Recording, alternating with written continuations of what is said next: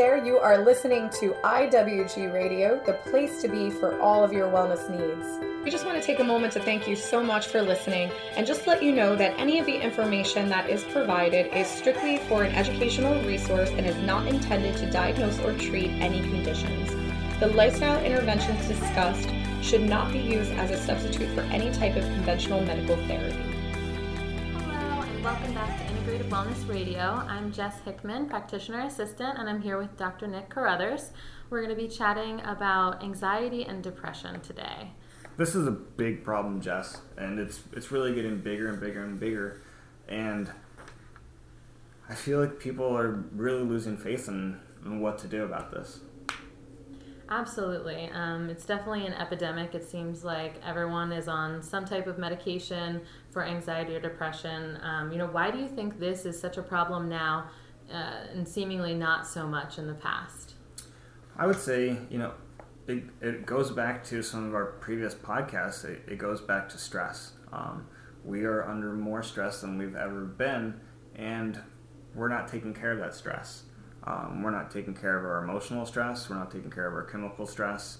Um, we're not really taking care of our physical stress. Um, and all of this plays a lot, a lot on brain health.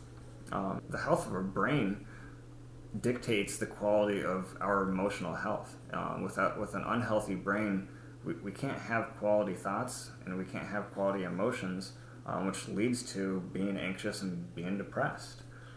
So I think when I think of anxiety and depression, I think of more of the emotional component. Can you talk a little bit more about the chemical, electrical, actual physical uh, imbalances that result in these conditions?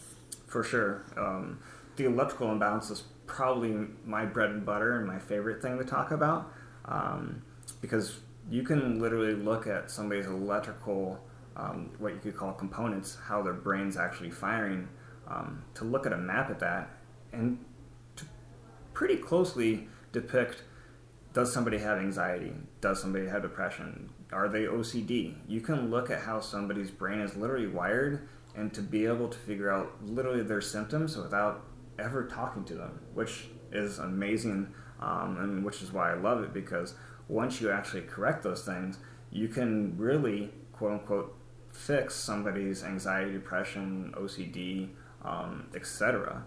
Um, so the electrical imbalance is huge, and with anxiety, um, anxiety you think of it uh, as like really, really intense, really like when you think of somebody that has anxiety, they're always like on edge, really like snappy, um, and that's what the brain's doing. Uh, with anxiety, you have these what's called uh, fast brain waves, beta waves, um, and what happens is the right side of your brain is really firing high with those fast uh, beta brainwaves.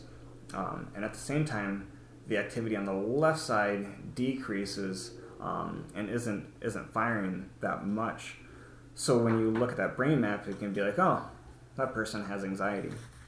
And when you look at the opposite of it, uh, with depression, um, a lot of times anxiety and depression uh, go back and forth for a little bit uh, because what happens is as your brain's using all that energy um, from being anxious, it fatigues and then it actually counterbalances itself. So the right hemisphere, the right side of your brain, starts decreasing in energy, and that left side of the brain starts increasing in energy. And as the right brain was using those short, fast waves, the left side of the brain increases with those long, slow waves, uh, which is more like delta. And when you think of delta, we want delta um, for like when we sleep. When you go into a deep sleep, your body goes and really utilizes those slow brain waves to calm itself down. But when you're not sleeping and those same brain waves are really high, that calm is called depression. Um, so when you look electrically at the brain, that's really how uh, it fires. You know, short, fast anxiety, long, slow depression. Um, and we really want that healthy balance in between so we're not too far out of the spectrum so that we can just live a, a highly quality life. How, in, in turn, we've talked about emotions, we've talked about electrical, how does the, the chemical kind of imbalance play a role? The chemical imbalance is, is interesting because if you look at the brain, there's always an electrical component before a chemical component. Um, what that means is for in order for a cell to be able to produce a chemical, it has to be told what to do, and that information is electrical. So, anytime there is actually a chemical imbalance, there's really an imbalance uh, electrically as well. So sometimes just fixing somebody's brain electrically can actually help correct a lot of the chemical imbalances. Um, but we also know a lot of what the brain utilizes um, as far as chemistry, like serotonin, for instance. Most of the serotonin made that the brain uses isn't in the brain; it's actually in the stomach. Uh, and this is what people really talk about for the gut-brain axis. Um, that a lot of the health of your brain is actually dependent on the health of your gut. Um, so if we have, you know, inflammatory bowel disease and SIBO and a lot of other issues with our gastrointestinal system, that's going to put just a lot of distress uh, onto our brain, for instance. Um, and then you look at just the health of the brain. You know, your pituitary gland makes uh, chemical hormones, and um, if that's stressed, um, that's going to to lead to extra stress in different areas of the brain um, that can also create electrical imbalances. Uh, so when you're looking at anxiety and depression, um, you need to look at a lot of different actually point of views to be able to get quality information so you can actually help somebody out. Um, just looking at anxiety depression, saying you have an emotional problem, well, yeah, you're going to have an emotional problem if the brain isn't actually healthy. Um, that's a no-brainer, uh, no pun intended. Um, Absolutely. Bad doctor joke. Um, I mean, I definitely agree with everything you're saying, and I think a lot of people come to us, you know, taking medication or contemplating taking medication and not really wanting to. Um, it seems like half the people we know today are on Lexapro, Prozac, Paxil, Zoloft, um, Xanax, Klonopin. Um, and while those medicines and the list goes on, and the list goes on, and while while these medicines do um, maybe provide uh, an instant reduction or a limited reduction in um, the symptoms that are very uncomfortable, in the long run, um, you know, Xanax or benzodiazepines, they reduce the activity of the nerves in your brain and spinal cord. So obviously that can't be good uh, in the long run, that your body will function. Um, and then with the SSRIs, you know, the laundry list of side effects, it's like nausea, dry mouth, insomnia, um, you know, weight gain, weight loss. Um, just, just, think of one of those commercials when it goes on for about 90 seconds on exactly. all the side effects and, and with suicide. It's really it's it's scary, um, and I think a lot of people come to IWG because they're looking for an alternative to that, uh, not wanting to kind of face those side effects ultimately. So, what are some of the ways that we can achieve the same results, if not better, hopefully, um, of those types of medications? Well, interestingly enough, um, really, it's been proven that the all the SSRIs out there they really work by decreasing inflammation. Um, and when you look at that aspect of information there, there are a million other ways to decrease inflammation that's without side effects. Um, so I'm not saying meds aren't necessary sometimes, but if you don't have to use meds or you can get the body and the brain functioning actually to a point where you don't need the meds, it's going to be healthier for the body uh, long term. And some of those things is guess what? Exercise, movement. Um, exercise has really been proven to also be literally out outproduce all SSRIs as well. Um, and when you look at what exercise does, when the exercise they're actually reviewing here is walking and cardio, running, um, it's because those things help the lymphatic system. They increase blood flow. As blood flow goes throughout the body, you get more oxygen to all your cells, you get more nutrients to all your cells, um, you allow the body to detox uh, on a cellular level a lot better um, so that the body can just work more efficiently. Um, so, I mean, exercise itself is amazing, but guess what? If I'm depressed, I'm not going to want to get out and go for a run. Absolutely. So, you have to meet people where they're at, and you can't just push things on them and expect them to do something that's really, you know, not going to happen. Uh, so sometimes with that, you know, we talked about decreasing inflammation. There's a lot of things you can do to help decrease the inflammation that's literally setting somebody's brain on fire. So you can, if they're depressed, guess what? They're going to sit and they're gonna mope around a little bit, but have them sit in the infrared sauna a little bit and allow their brain and their body to start detoxing. You know, allow them to sit and do an ionic foot bath that helps them going to draw out some of those heavy metals, um, pesticides, and toxins out of their their body um, to decrease that inflammational stress and get them on some proper nutrition to the point where you can actually get them to want to go outside and exercise. Um, get them actually out breathing in some fresh quality air and moving, having the sun uh, hit the eyes and activate all those receptor sites instead of the fluorescent lights that we're living in. Mm-hmm. Um, and then you can even get to my favorite thing is literally like rewiring the brain through neurofeedback. When you talk about rewiring the brain, are you talking about electrically rewiring or emotionally? Well, literally with electrical rewiring, you want to rewire the brain in all possibilities. So you want to rewire the brain electrically with how we do it with neurofeedback. It's amazing, and I'm honestly astonished by it because initially I thought if you have an emotional problem, you need to do some deep work to correct that emotional problems. Mm-hmm. But I was actually wrong.